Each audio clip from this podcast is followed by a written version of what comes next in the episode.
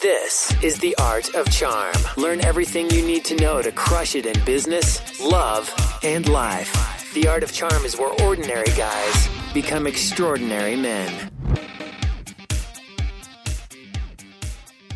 Welcome to The Art of Charm. I'm Jordan Harbinger. The Art of Charm brings together the best minds in the industry to teach you guys how to crush it in life, love, and at work. Imagine having a mix of experienced mentors teaching you their expertise, packing decades of research, testing, and tough lessons into a concise curriculum. We've created one of the premier lifestyle programs available anywhere, and it's free. This is the show we wish we had a decade ago. Now, the show, of course, is about you. We're here to help you become the best you can be in every area of your life.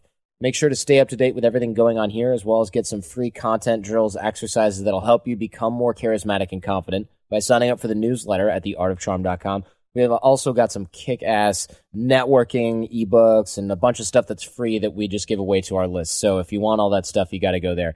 If you're new to the show, but you want to know more about what we teach here at the Art of Charm live programs here in Los Angeles, check out the Art of Charm Toolbox at theartofcharmpodcast.com slash toolbox. That's where you'll get the fundamentals such as body language, eye contact, vocal tonality, dating attraction, networking, negotiation, blah, blah, blah. You've heard it before. And we've got our live programs running every single week here in Los Angeles, California theartofcharm.com slash bootcamp or give us a call here in the office, 888-413-7177 or email me. I'm Jordan at theartofcharm.com. I read everything and I'm looking forward to meeting all of you here in Los Angeles.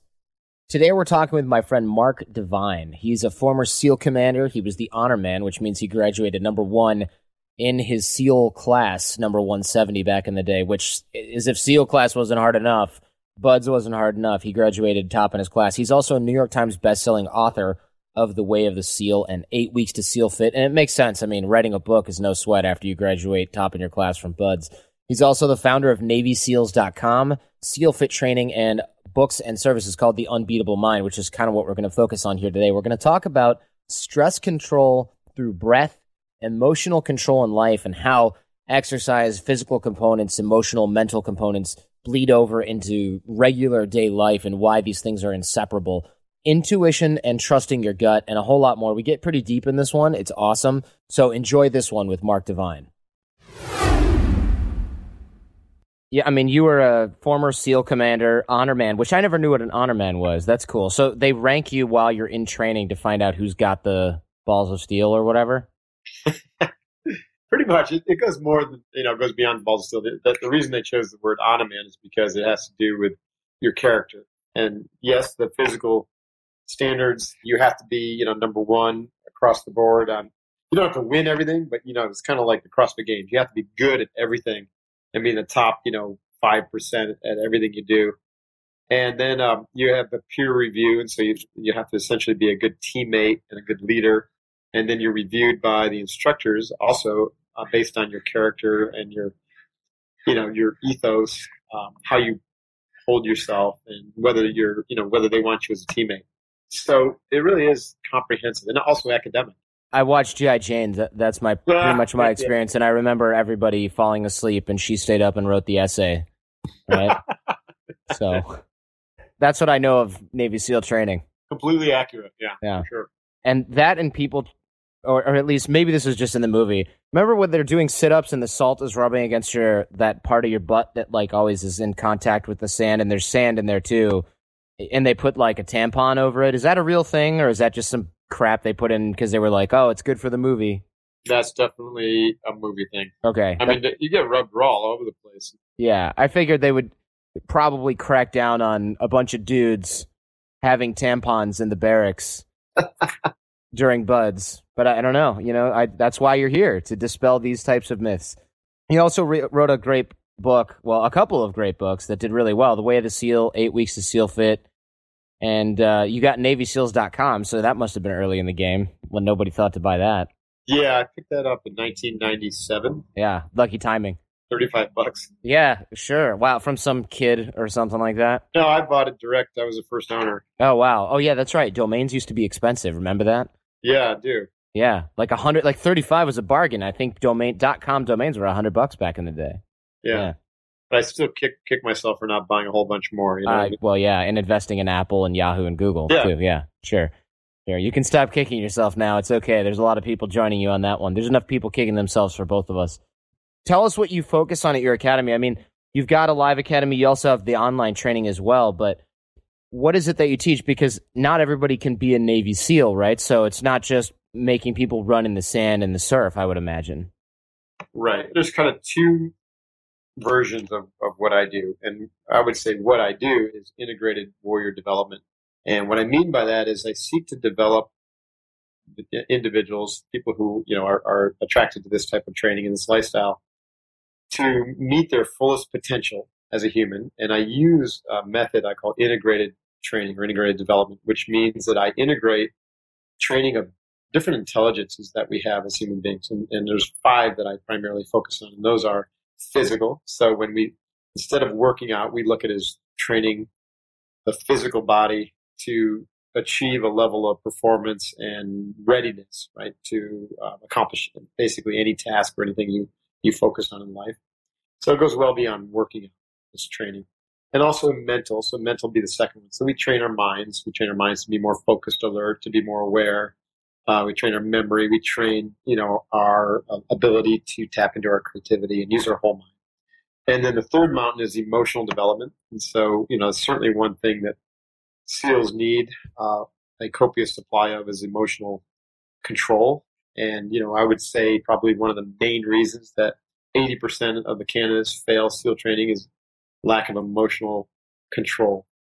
And that means the ability to get kicked in the balls day in and day out for 15 hours a day and to be able to get back up with a smile and say, thank you, sir, may have another, you know? Yeah. Yeah. And so we develop emotional resiliency. And then um, the fourth is intuition, you know, learning how to really trust your gut and pay attention to the inner signals, whether they become, you know, come from imagery or sensations.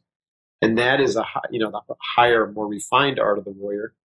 And then the fifth is what I call Kokoro spirit. And I use the term Kokoro and I call my, one of my training programs Kokoro um, because there's really no English word that does it justice. It's a Japanese word that means to merge your heart and your mind into your actions. So it speaks to your character, speaks to your, you know, your spirituality, it speaks to your ability to, you know, just really make the hard decisions, you know, in spite of the consequences. So it, it really shows up as honor and a non-quitting spirit and a, um, a willingness to really take care of your teammate, even at the, you know, expense of your life if need be, just like you know some of my warriors had to do in in the last you know, ten years. So that you know that's a lot of words to describe integral warrior development. It's kind of like developing you as a human being, so you, you kind of master yourself at those five levels, but not so that you can go out and just you know kick ass, at, you know, become a multi-billionaire or look good in a bathing suit, but so that you can be an honorable person who is really focused on serving others. And and you start by serving your family and then your broader community and ultimately serve humanity at large and, and you literally go through that kind of developmental you know you expand your sense of uh, service to broader and broader domains until ulti- ultimately become what i call a world-centric warrior and so it's pretty cool uh, i do the training through the hard physical training through seal fit mm-hmm. s-e-a-l-f-i-t and like you mentioned, we have academies that are immersion academies. We have three days, five days, 21 days. Oh, God. And then these 50 hour nonstop training camps, which are kind of, you know, what you were talking about with G.I. Jane is modeled after Hell Week. Right. It's nonstop training for 50 hours, no sleep, hardcore training. And so that's the, really approaching this integrated model from the hard physical perspective. And so in that program, I get a lot of um, Navy SEAL and special ops candidates, you know, seeking to up their game a lot of endurance athletes, CrossFitters, you know, ultra runners, and you know, professionals who are really fit. You know. Yeah, I mean, so the average Joe cannot just sign up for this because you'll get your ass handed to you, and you'll you'll have. I mean, it just doesn't work. Not for the Kokoro camp. Yeah. However, the three day academy is for the average Joe, and that's really to teach the skills so you can go back and train, and maybe two years later come test yourself at the Kokoro camp. Yeah, I mean, because my friend Ben Greenfield, he took your program, one of them, mm-hmm. and mm-hmm. he's like an endurance athlete. He's crazy fit and awesome yeah. shape. So I think a guy like that could handle it. But a guy who's like trying to lose the last twenty pounds, like he's going to be in trouble, right? Right. Totally. So yeah, it's not a weight loss camp, and but the, like I said, the three day academy. You know, I have this saying: every SEAL starts with a single push up. You know, on their training pipeline. So the three day academy is like your first push up. And we, you know, I got a 67 year old woman did it last time, and she loved it. That makes me feel better. Yeah, and so it, it is hard. You know, it's as hard as you need to make it or want to make it for yourself. So you might have a SEAL candidate training side by side that 67 year old woman. It's equally hard for both of them because we'll push the SEAL candidate 25 times harder. You know what I mean? Yeah, sure.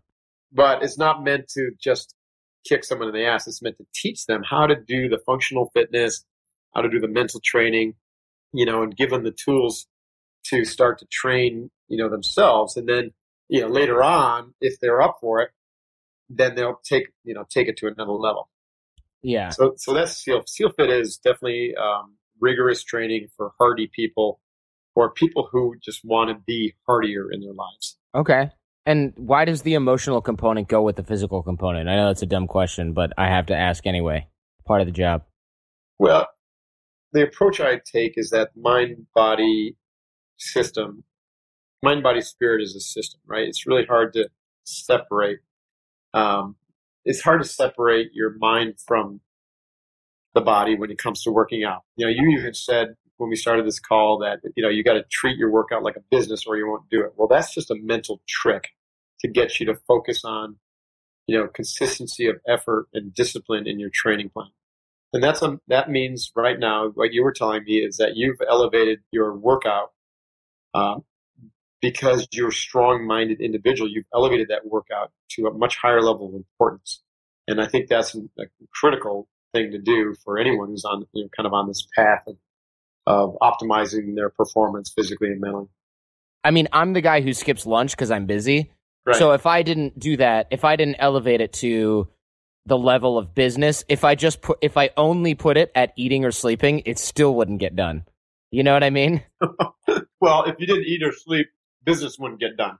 That's true. I just don't. I probably need to work on my eating and sleeping habits. Well, my sleep habits are actually pretty good. My eating habits, like just timing, not necessarily what I eat, but the timing is terrible a lot of the time. But so it actually comes slightly above eating.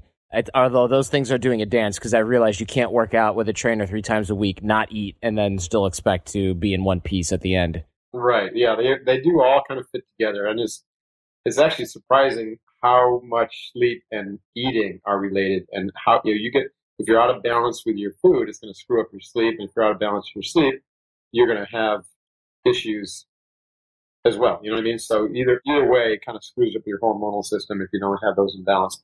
Same thing with training. You're, you're just much healthier when you train your mind is working better you know your whole body system is affected by the food sleep and the training. So you're going to be smarter if you train. You're rebuilding your brain when you train using new tools, new methods, pushing the envelope, and uh, you know, kind of like greasing the groove of courage and, and discipline some of those those character traits that you develop through physical training. You know, it's like we've kind of lost it in our society, but throughout the ages, and that's why I choose the warrior archetype because I was a SEAL for 20 years, but the SEALs got it, but so did the samurai, so did the Spartans, you know, the whole Greek culture, you know, even even our own culture, if you look, if you go back 40 to 50 years, was much more of a physical culture, and they understood that that physical development, whether you're on the farm, working on the railroad, or you know training in the gym with a set of dumbbells, helped develop uh, your mind and helped develop your emotions, and that led to a character ethic that um, helped define who you were as a human being. So, but because we've lost the physical component in our culture, people don't understand that they, they don't have that tool to develop that character ethic. And so they're left kind of floundering. You know what I mean? You can't develop it by eating and you can't develop it, you know, by just, you can develop it through, you know, let's say your parents or um, team or coach. It's pretty rare. I'm a big fan of CrossFit too, but CrossFit is just really about you know, performance. And so what I do is we use some of the methods of CrossFit in our physical training. I totally get that. And it's such a interesting phenomenon because almost every successful, I guess, culture, well, every culture has warriors, right? And even sure. when I look at things like I used to live in Germany. So when I look at old German videos or something or German history books, they have a lot of those statues of like people throwing a discus and people Right. throwing a javelin and they're naked and they're like really ripped. and you're wondering, you're like, what's the point of this? And, you know, art people have their own opinion on it, but really it's, I think it goes back to what you were saying, which is that people of any advanced culture realize that the strength of character is actually symbolized, not just symbolized in those statues, but it's also you you're required to be able to pursue those types of activities well and excel at them in order to have a successful warrior or, or a successful culture in general. And so, you know, we we look at that same thing. We probably don't even see it in America, but it's actually caught up in all of our athletes, right? It's the same thing. That's why people really worship these sports guys and and action heroes and things like that. It's just the same thing with a different shade, different coat of paint. Absolutely. I think that our, you know, modern sports are similar in some aspects to what the uh, ancient warrior cultures did. You know, they would train and compete. They would train together and compete. And so the SEALs did the same thing. We called it coopetition. Know, we'd do a two hour workout together and then we'd cap it off with a six or an eight mile run. And that run was a competition, bar none. And we were just, you know, going balls to the wall to try to beat each other. And, um, you know, it's not unlike you know the Olympic Games, where I think we're we're developed out of that kind of ethos. Is like we need a way to, to kind of test our best athletes who who were also warriors back then. Now we've gotten away from that. Warriors don't have to be athletes, and athletes don't have to be warriors in our culture. For the most part, when you're talking about spec ops like SEALs, SEALs are all athletes, and I actually use the term warrior athlete to kind of define them Sure. that's kind of the original premise of SEALFIT. You know, it was to develop the warrior athlete along the lines of a Navy SEAL. And so I included in that the SEALs and the SEAL candidates. So I'm going to make them ready for the challenges that face them. But I didn't limit it to them. I said, uh, you know, there's other people who would be really interested and would benefit from this level, this type of fitness, which is kind of a hybrid, well-rounded, high level of fitness. But you wouldn't use SEALFIT to prepare for the CrossFit Games or a triathlon. You know, I mean, it's just it's just a much broader base. It develops mental toughness and durability through the training, and it's not going to make you the fastest guy, and it may not make you the strongest guy. But on average, you're going to be relatively fast, relatively strong, have incredible work capacity. You're never going to quit. So who comes to the 21 day thing? I mean, that just sounds terrible. I mean, I guess you know the the guys who come to that and girls who come to that are I'm guessing those are a lot of like the special forces, special operations candidates where they're like, "Listen, I'm taking 6 months to get in shape for this or whatever." Right. Yeah, absolutely. In fact, we named it the soft Immersion Academy. That means soft is Special Ops Forces. So I would say about 60, maybe even 70% of those guys uh, candidates for you know, either the SEALs or MARSOC or Green Berets or Rangers. And we also get a lot of foreigners too. So we've had folks from, you know, plenty of different places, you know, guys bidding for Australia SDS or British SBS or you know, German Kampfschwimmer. Uh, we've had Italians, uh, French, uh, Canadians, all sorts of folks who come because there's really nothing like it. Unless something's popped up recently, there's nothing that I know that is like a warrior academy like this. Not for civilians to just sign up on the internet and fly out there, that's for sure. A lot of countries they kind of don't like their special forces. The civilian population doesn't like to talk about it. It's not a cool thing among the guys. It's not really like here in in America, it's like Navy SEALs, and of course, after you know the Bin Laden thing, kind of brought all that to the forefront, where people were like, "Oh, SEAL Team Six, that's a thing," right? Before that, it still existed, but now it's like there's movies about it, right? Whereas if you go to Germany and you ask what their special forces units are, nobody even knows. Yeah, that's They, interesting. they have no clue. And and I remember looking it up and trying to find out what these things were. And there's one that's GSG nine, which is just like a border control service, and they're like elite border control because for a long time Germany couldn't leave Germany with military because of the treaty after World War II, et cetera. But you know that's changed. So I think even the Kampfschwimmer or whatever that you had mentioned, which by the way is news to me, that's probably new. No, they've been around for 30 years, maybe. Yeah, oh, I just meant like not for the last, you know, since World War II or whatever. Yeah, I they're- don't think. yeah. Yeah. that's pretty new. I mean, relatively new. But that's really interesting. You know, and frankly, the, the SEALs wish it were that way here for the most part. I mean, we didn't really ask for the, the publicity and notoriety. You know, in fact, there were there were some folks who were critical of me for launching NavySeals.com. And yeah, my philosophy was that if I didn't do it, then some non-SEAL would, you know, would do it and screw it up. And so, yeah, I'd have them out here in San Francisco doing jumping jacks on the beach.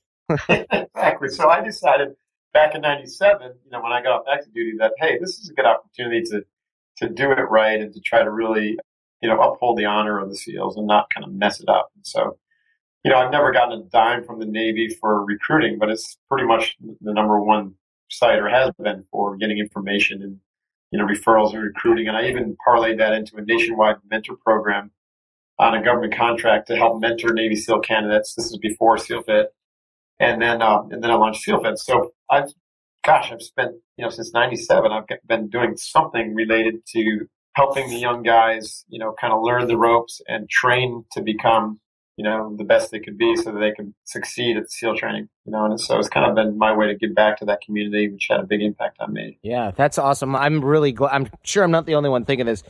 I'm really glad there's people out there that want to serve the country that are strong enough to go and do this. Cause for me, it just sounds like the worst thing that I could put myself through, which is probably a good sign that I should actually sign up for it.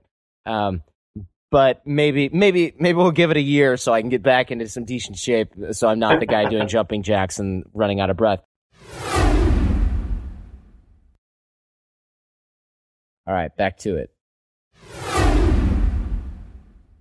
Speaking of, of which, you talk about stress control through breath. Is that just meditation? I mean, how does that work? I took a, a course about um, where you get kidnapped at the end and they uh-huh. throw you in the back of a van and they're teaching you well before that they teach you how to breathe and control your adrenaline levels. Is that uh-huh. kind of what we're talking about? Yeah well breath control is super powerful and it works on you in a couple different levels. One is you know when we teach breath control it's breathing through the nose. When you breathe through the nose it draws the air deep into your toward your belly. It activates your diaphragm. There's nerve bundles kind of beneath behind your diaphragm which trigger the parasympathetic nervous system. So when you when you breathe, deep inhale and a slow exhale through your nose, then you're actually countering the effect of the sympathetic nervous system, which is what triggers fight, flight, or freeze. So it's it's very you know simple concept, but very not very well known around the world. That if you just slow down your breathing and breathe through your nose, then you're going to calm yourself down, and you're going to kind of maintain uh, that steady, calm state as long as you breathe through your nose. If you start panicking or breathing through your mouth, and you're triggering your sympathetic nervous system again, and you kind of go in the other direction. So that's kind of one of the main physiological reasons that I recommend breath control. Now, what I mean by breath control is just that taking conscious control of your breathing, not breathing through your mouth. Your mouth is designed for eating and speaking and drinking, but not breathing. Breathing is through your nose. So controlling the breath by slowing it down and consciously breathing through your nose or and including sometimes, depending on whether you're training or whether you're actually performing, including a hold on the inhale and the exhale, which has a different kind of effect. So that's what I mean by breath control. So there's that, that amazing physiological adaptation that occurs of managing your stress, taking control of managing your stress. The second thing is that when we practice this, I use a technique called box breathing, which is very simple it's a one one one one ratio where you inhale to a count of let's say four or five, and then you hold your breath for that same count. Then you exhale for the same count. Then you hold your breath and you exhale for the same count. So that ratio, whether you do three, four, five, or ten count, is a, one to one to one to one ratio. Now that is a training technique that that basically rewires your automatic breathing system so that when you're in the shit, you know, either in performance or in combat or in a board fight, that you begin to automatically ratchet back into that deep diaphragmatic nostril breathing. And oftentimes you even will include a hold on it. And those go hand in hand. You know, as your body calms down, your mind calms down, but your mind will literally, because you're focusing on the breath control, you're focusing on the inhale and the count and hold and the count, then your mind just literally just settles down and kind of gets into that focused state where you are focusing on the breathing, but you're still able to concentrate on what's going on around you, but with more awareness and more, you know, kind of uh, fidelity. Sure. So it's terrific tool for being able to stay calm and focused and, and to be able to perform, you know, in a high, uh, an intense situation. I get it. So correct me if I'm wrong. So the breathing and the nervous system and the adrenaline, the hormones, all that stuff is kind of like a chain. And so the one part of the chain that we can manually mess with that affects the rest of the chain or the cycle is the breathing. Right. That's right. Okay. That's right. It, it is exactly, that's, I like the way you put that. It is the thing that we can affect control over that then triggers, you know, a rebalancing of the entire system. And like we said earlier, the mind body system is intimately linked. And so as your body comes into control, guess what? Your brain is actually part of your body. Sure. Your, your mind is outside of your brain. You know, obviously it uses the brain uh, to make meaning and to, as part of the thinking process, but your brain is actually your body. And so you guys, you know, to say that your body's coming back into balance, we're including your brain in that. And so your brain is coming back into balance, which means your neuroendocrine system is is rebooting and rebalancing. And then that affects your thought processes, right? You're able to start to take control of your thoughts and all those thoughts that are racing out of control start to settle down and you're able to kind of radar lock on what's the most important action I need to take now. Yeah, that makes sense. Because otherwise you're you're if you breathe a ton, you get too much oxygen or whatever and your brain just goes into panic mode and then you can't focus on the stuff that's important and you end up taking a bullet or whatever. Yeah. Right. And and furthermore, one one other, you know, little understood part about this whole thing is that every emotion has a corresponding breath. And you could even flip that and say every breathing pattern will trigger an emotion. And so, you know, part of this idea of emotional control and mental control being intimately linked is that, you know, the more focus you get on your breathing and calm and you're doing that calming breath, then guess what? Your emotional state starts to get balanced and in control. It really is a secret weapon for, you know, for anyone. You know, I teach it to SEAL candidates. I've been doing stuff since 2007 and, know, they totally rely on it to just maintain that calm, focused, alert awareness throughout the day during their training. And then it spills over into, you know, when the combatants and, you know, in, in the war zone. Gotcha. All right. And yeah, that makes, that makes sense for, this is so much more important for somebody in that moment, but I can see how this would come into play you're about to go into a negotiation, you think, or you're a meeting, you think you're going to get fired, Absolutely. or you're hell, you're about to go ask out a girl that you've been eyeballing for three months. I mean, who knows? There's a lot of functionality now that I think about it. Well, and it's it's actually great that you said that because it allows me to bring up the other program that I developed is, is called Unbeatable Mind, and that I developed that because a lot of folks, like you said, you know, SEALFIT looks cool, but there's no way in hell I'm going to do that but I'm really interested in what you're teaching, you know, and is there any way that I can learn some of that, but without, you know, getting kicked in the balls? I took the kind of the inner development tools that I was teaching all the soft candidates and I built a 12 month training program around that. And it's a digital program called Unbeatable Mind. And I wrote another book called Unbeatable Mind, which I'm just coming out um, with a fourth edition in January. And so there, you know, we, we teach all of the techniques of uh, all the different breathing techniques, meditation, you know, I have a yoga program I developed called Warrior Yoga that I teach the athletes and the warriors and a few thousand people in the program. And, you know, almost every one of them says it's changed their life because it's the first time they've been able to integrate some of these really cool things that I, you know, I learned through my martial arts and through the SEALs and through, you know, 15 years in yoga training. And I'm trying to teach them in a very Western way, you know, so you don't have to join, a you know, yoga studio or put a gi on. Yeah, it can be tough because somebody who wants to learn this stuff doesn't want to spend eight years getting a black belt or second degree black belt in something just to learn how to control their breathing. That's right. And most people, you know, yoga is the oldest personal development system known to mankind. It's extraordinarily powerful. But most people think it's just about, you know, getting a pair of spandex pants on and, and twisting your body into a pretzel. And that's one aspect of yoga. But it doesn't have to be spandex pants. You don't have to be in a yoga studio with a bunch of girls in 110 degree heat. You know, I've, I've been doing yoga with SEAL candidates now, and we don't use any Sanskrit terms. There's no mythology. It's just basically, you know, we're going to do warrior one, warrior two, twisting warrior, humble warrior, exalted warrior, and then we're going to breathe. You know what I mean? And we tie it to the performance benefits and flexibility, durability, spinal health, physiological and psychological control. And uh, they are like, gosh, this is awesome. You know what I mean? They just love it. And it helps them, it helps integrate. It takes the breathing into a movement, which the guys love. And they're like, okay, I get this. So I'm practicing my breathing. It's going to make me more focused and alert. And I get to move instead of just sit there. You know what I mean? Um, which is what everyone else said. So you got to sit, sit there and meditate.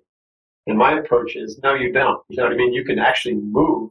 The point is to be mindful, you know, to really be focused and, and get your mind under control. We use the breath as our training method for that or a focal point for that.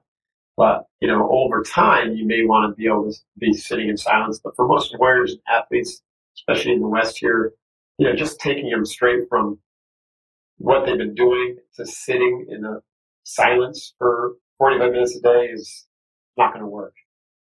Sure. Yeah, no, not at all. And it sounds like a waste of time if you don't know about the other benefits or you don't think about the other benefits. What about the the emotional control and things like that that you mentioned with Unbeatable Mind and with SEALFIT? How does that transition over into everyday life? Because I think a lot of people are like, sure, yeah, benefits of psychological control. Well, I don't feel like I'm not in psychological control. Um, how is this going to help me? I mean, I think, you know, shedding some light on how these emotional benefits actually take take shape in your regular life when you're not running in surf would be really helpful. Well, I would say one, you know, I'll approach this very simple. The most successful people in the world happen to have the largest depth and span of emotional development and it, it, allows them to be exceptional leaders. It allows them to uh, really, um, you, you, know, understand and, and be you know, intimately connected with those people that are important to them. It allows them to take great risks, right?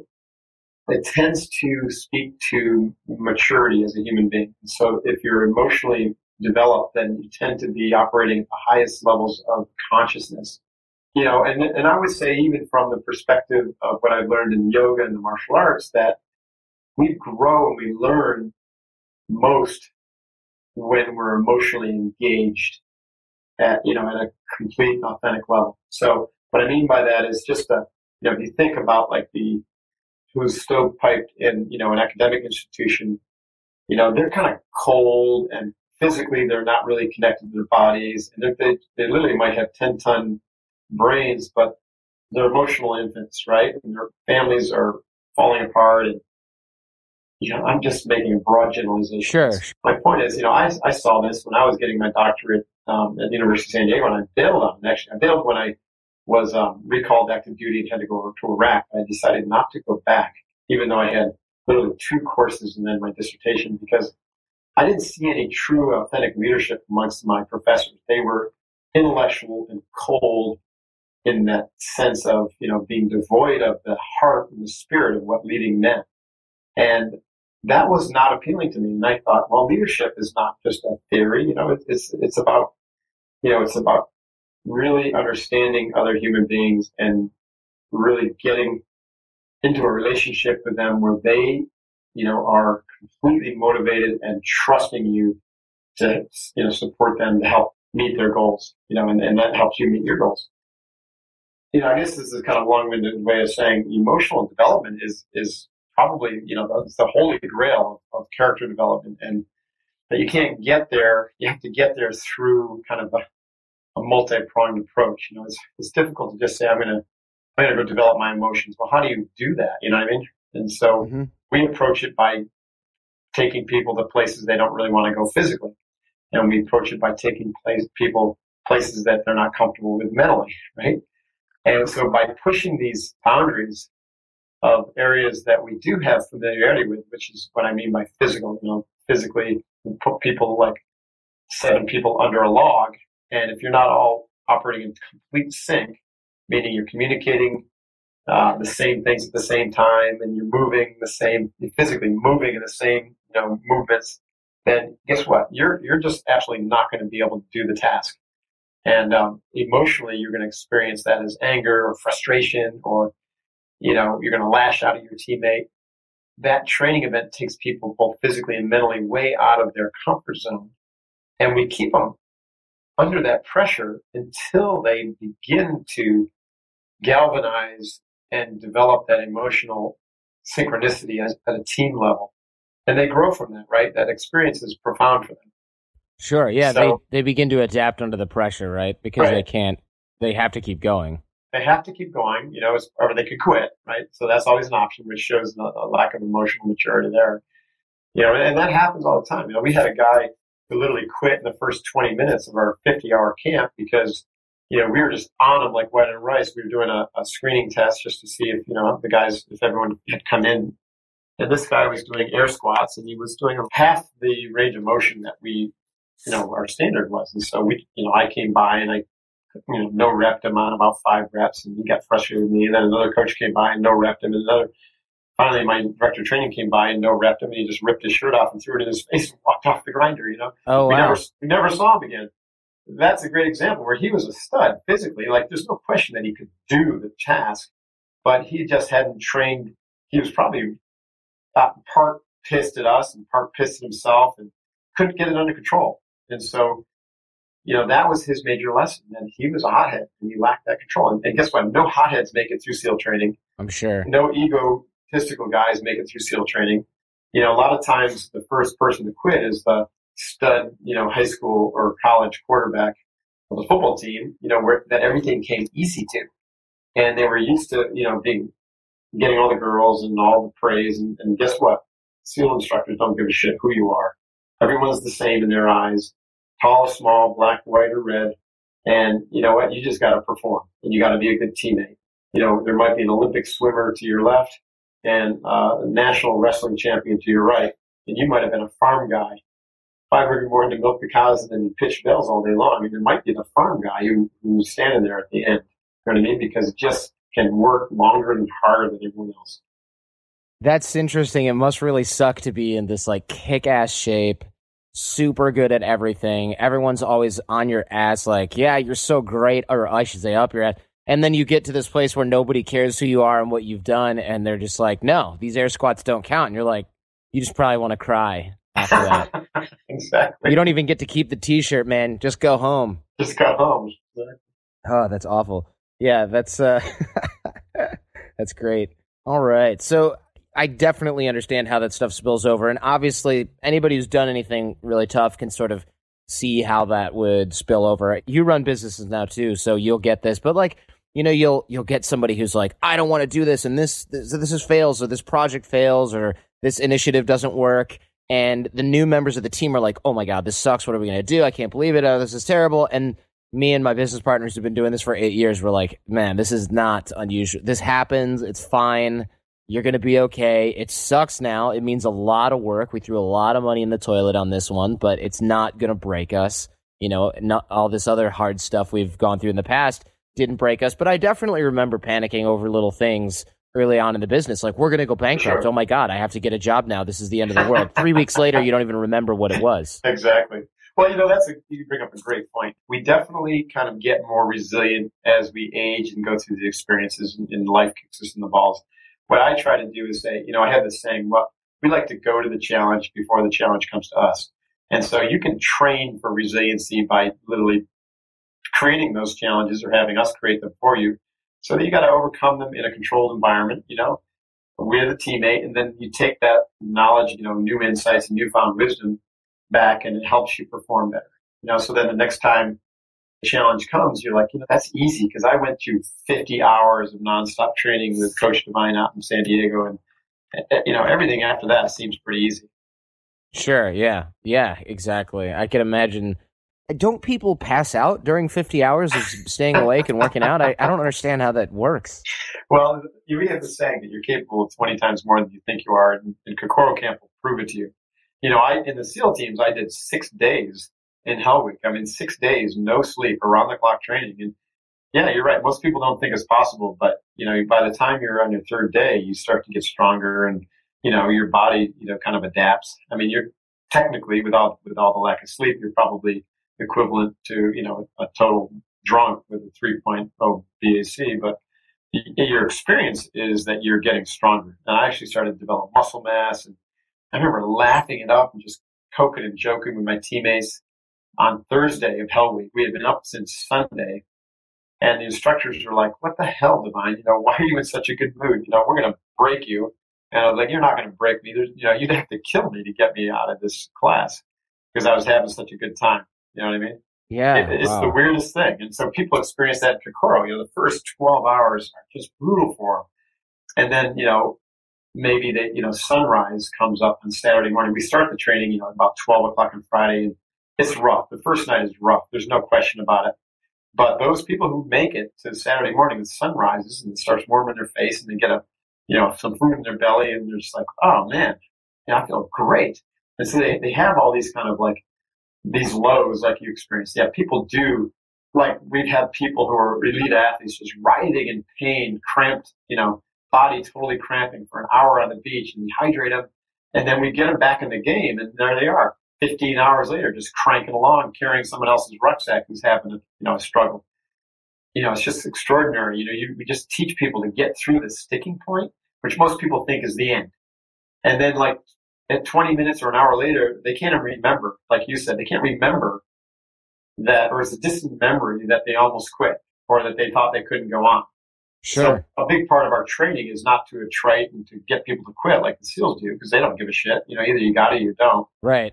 But for us is to like take you to that edge and then to, to give you the tools like breath control, visualization, positivity, you know, taking care of your teammates instead of, you know, suffering in your own pity party. And all these tools that we coach them on and, you know, we, we have these coaches who are like horse whisperers. We're always there with them saying, Hey, you know, you got to think about this and get your mind off of that and just go one more, you know, one more round or, you know, five more steps. And, you know, pretty soon they are over the hump and off to the races and they might be the strongest guy in the class, you know, an hour later and helping their teammates out. That sounds really cool. I mean, it, makes me want to get in Ben Greenfield shape and go through it. It's so cool to think that you can really take yourself that far. I, how many SEALs quit during Hell Week? I would imagine it's probably a few, but after you get that far, I mean, it seems like such a damn shame. Well, you know, Hell Week is only when I went through it was like week seven of the training, and, and it's nine months long. And and Hell Week I think is like fourth now. It's nowadays it's like week four because they want to get it over with and they want to you know, call the class as quick as possible. Sure. So so generally the stats are every year several thousand people apply, 975 make it into the training. And then um, that equals over five classes. That equals about 175 to 200 per class. Okay. So of that, let's just use 200 as a round number. The 200 people who start, by the time Hell Week rolls around four weeks later, you're already down to about 80 to 90. Okay. So um, over half the class has already quit. And then Hell Week starts with 80. Let's just use 80 as a round number. It's going to end with 40. So another half will quit during Hell Week. And then the 40 will train for the next nine months. And at the end of the training, there's about 20 of them left. Oh my God. So out of thousands, so you might be one in a thousand. Pretty much, yeah. If you want to, if you want to start the count from everyone who, goes to recruiter and says they want to be a SEAL, yeah, you're probably have the same level, uh, same chances as getting into an astronaut.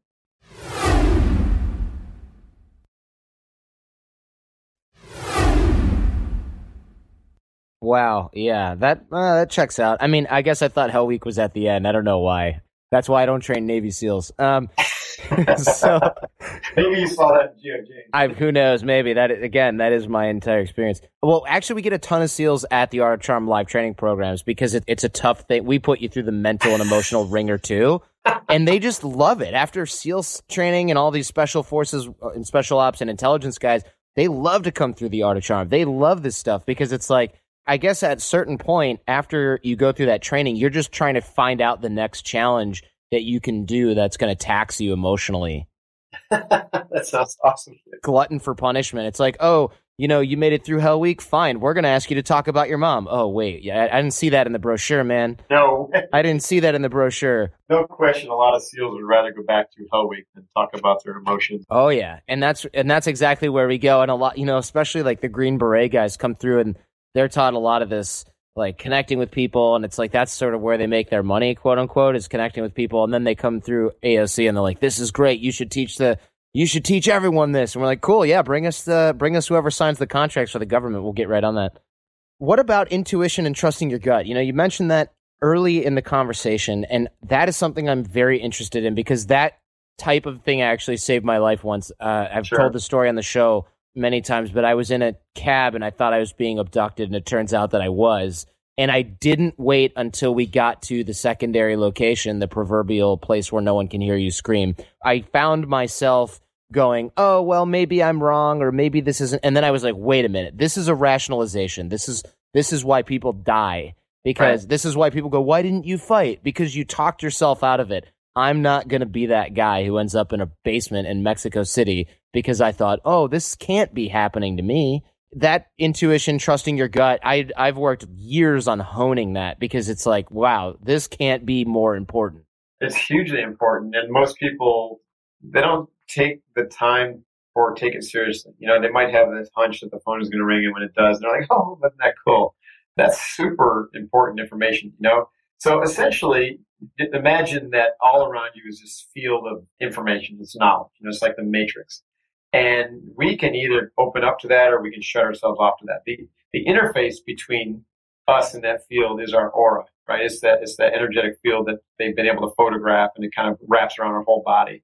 Now, in order to to be able to transfer information between you know our aura and the universal field of knowledge, which is where you got that information, I get my intuitive flashes. You know, you have to have your mind kind of tuned for it, and the best way to tune your mind for it initially, or at least start training for this, open your mind to literally to start thinking that that is important information. You know, the the feeling I get in my gut, or the sensation that runs up my spine, or the you know the hair standing up on my arm or the imagery that pops into my head.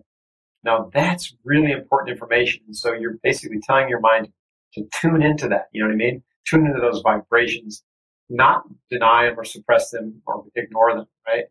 I've had many, many experiences like that. Like a similar thing that happened to me, which was I was at a shooting range and uh, I was, it was early in the morning, like 5 a.m. And I was the first group to go up to the range. And, you know, it was pretty we were casual at that point because we were out of, out of basic SEAL training, and you know, instructors were more our teammates at that point. Huma- humane is the word you're looking for, I think. They were a little more humane, yeah, exactly. Like we weren't having to do push-ups on the way to the range. Let's put it that way. So I'm walking to the range, and I felt the word stop. It was overpowering, almost like I ran into a wall. I didn't hear the word stop. I didn't have any imagery at that time, but I just felt stop. I better stop. And I did. Like right then I stopped. And a millisecond later, a nine millimeter round cracked off behind me and the bullet went whizzing right by my ear. Oh my God. And had I not, had I taken that next step, it would have gone right in the back of my head. And it was a teammate of mine who had an accidental discharge. He didn't intentionally try to shoot me, but he came pretty damn close. And then I've had plenty of others that I didn't pay attention because the risk wasn't as high where something stupid happened. You know what I mean? Like I got injured training for the CrossFit Games Open in the Master Division, and it was my back went out. But during that workout, I had an image flash in my head of my back going out and me falling down on the ground. I, that literally image came into my head halfway through the workout, and I ignored it because I was wrapped up with a couple of other guys, and you know we were getting going at it. And sure enough, on the very last deadlift, boink, you know, tore wow. a muscle in my back. I landed on my back, and I remember thinking to myself, "You idiot!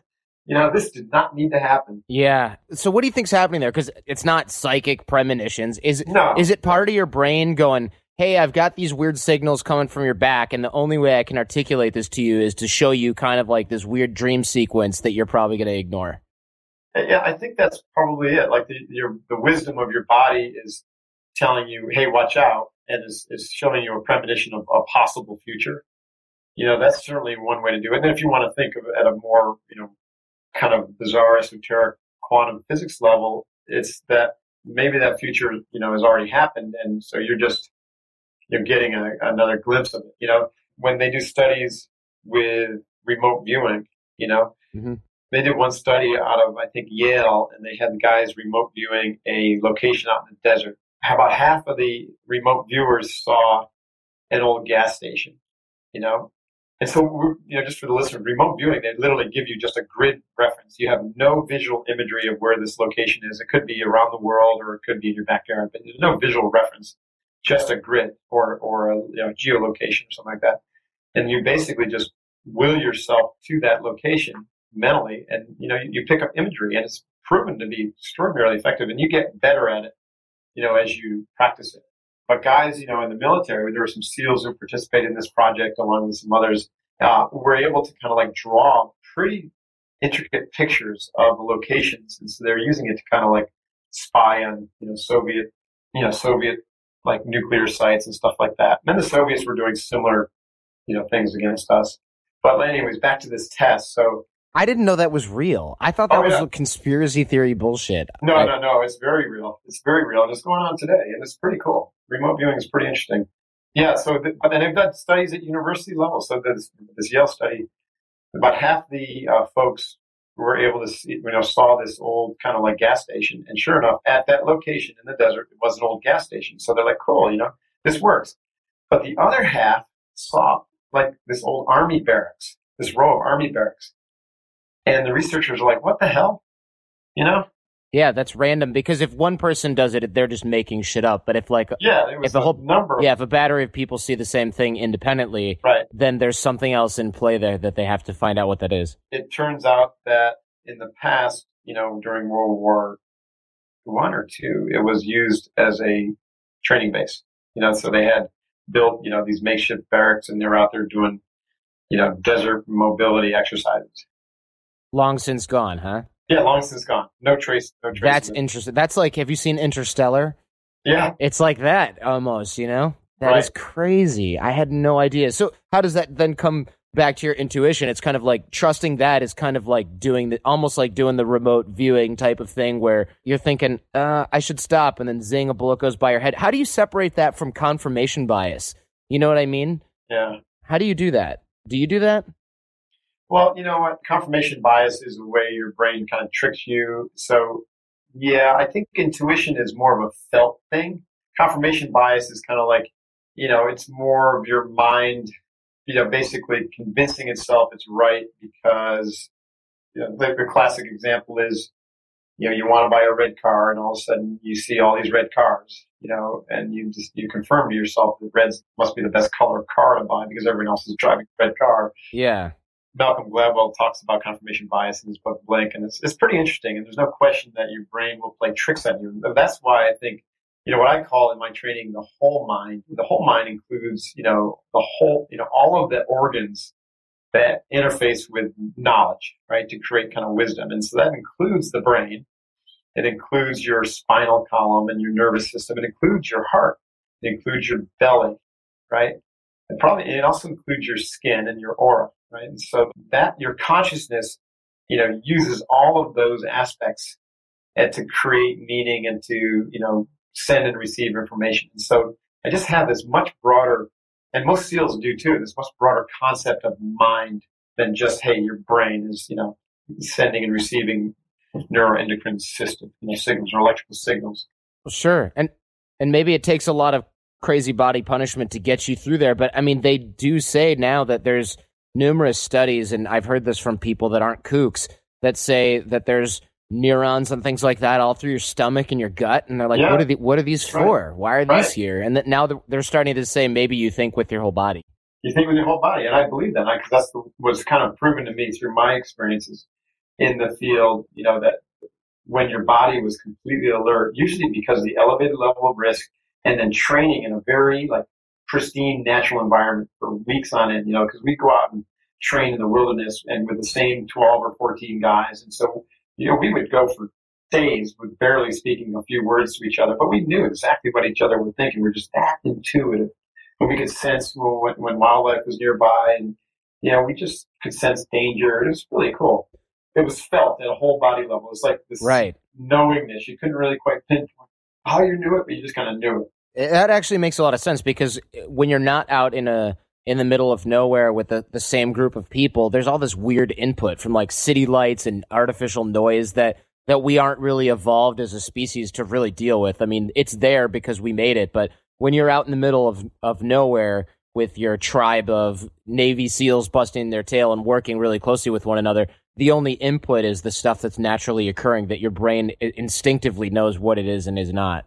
That's exactly right so you have all the distraction in the city life and also you have the, the social construct uh, thought patterns which kind of define the way you think so you know anyone who lived in manhattan i don't know where, where are you right now I'm in San Francisco. I used to live in Manhattan, but I'm from Detroit, so I got all kinds of urban So remember, remember in Manhattan, you know, there was this kind of social meme, I guess, that the world revolved around Manhattan. And that if you if you were to leave Manhattan, you know, you would basically be missing out on a big chunk of life. You remember that? It's just this weird sense that Manhattan is the epicenter of the universe. People still think that, and when you go, when I go back to visit, it's easy to pick that vibe right up because you're like, wow, there's so much going on yeah. here. All the new stuff is out here. All the trends start here, right. and people think that in San Francisco too. I'm sure. I bet. But that, my point is that that's kind of like a social meme that, that is a thought structure shared by the everybody, most everybody in the city, and it becomes part of your thought pattern, which then blocks off other thoughts, right? It, it limits you. So you get into these ruts because of the social memes in, in large cities that you don't get into in the wilderness. The wilderness, your mind frees up and it can roam and it can, you know, if you spend enough time in the wilderness, then emotionally, you know, everything starts to settle down. I think your probably vibration as a human being starts to elevate. And you notice that the animals that are really, they stay away from you when you first enter wilderness. When you're in the wilderness for days or weeks, you know, then they, they because you're much more in tune and less distracted and more kind of grounded, so to speak, then the animals become less fearful of you and they'll come around and, and you know, check you out and say hi and stuff like that. I always thought that was interesting when I was younger. We have a cottage up north and it's kind of in the middle of nowhere. There's a lot of deer and stuff like that. And when you first get up there, yeah, all the wildlife, even the dogs from the neighbors are kind of staying away from you. And of course, animals that are pets, they get used to you and whatnot. But so that explains part of it. But yeah, if, if we're up there for the whole week or two weeks when I was younger during the winter, I could be sitting out, you know, eh, outside in the freezing cold, which I eventually got used to, ice fishing or something like that, and a deer would just walk by. Yeah. And you're oh. like, holy cow, that's amazing. And of course, you know, you're you're just ten thousand times more relaxed. There's a reason people leave cities and go to the wilderness to chill out, right? Right. Um, because we're we're supposed to be doing that. And yeah, that is super interesting. And what am I seeing? What am I hearing? What am I feeling when you start to detect these little animals running around in the woods near you when you're hiking day number eight, you know, in Isle Royale Michigan? You start to feel that, and yeah, you can look behind you and you realize, uh, you know, you're you're just in sync with the whole troop of whatever Boy Scouts or whoever you're with, your family. It does become much sharper because you don't have eight thousand pieces of input like you do when you're sitting yeah. in Chicago.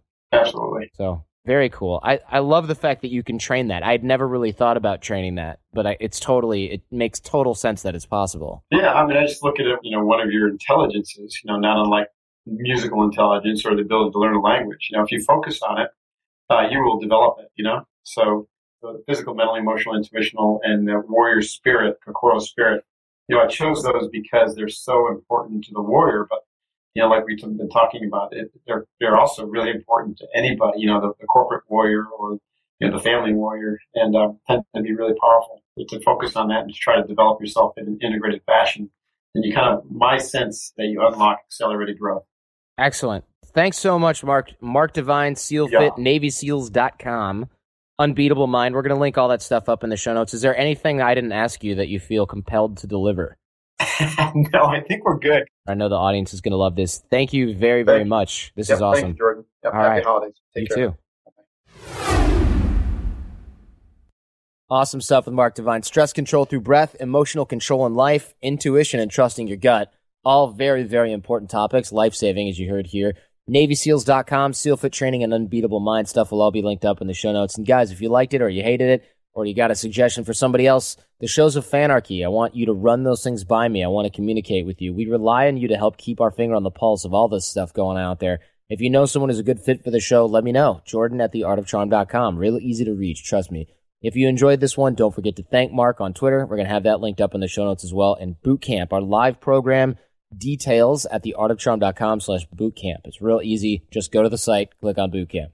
If you're listening to this, but you're not subscribed in iTunes or Stitcher, well, you're probably terrible at a lot of other things, including running your life and your podcast feed. But seriously, go to iTunes, Stitcher, subscribe, and we would love a review as well. Of course, we have our iPhone and Android apps available at theartofcharm.com slash iPhone or slash Android. They're free. They do largely what other podcast apps do, except they are from us. So hopefully, hopefully that gets you guys listening regular. And special thanks to the Jasons for their help in production of the Art of Charm podcast. Tell your friends because the greatest compliment you can give us is a referral to someone else, either in person or shared on the web. So have a great week.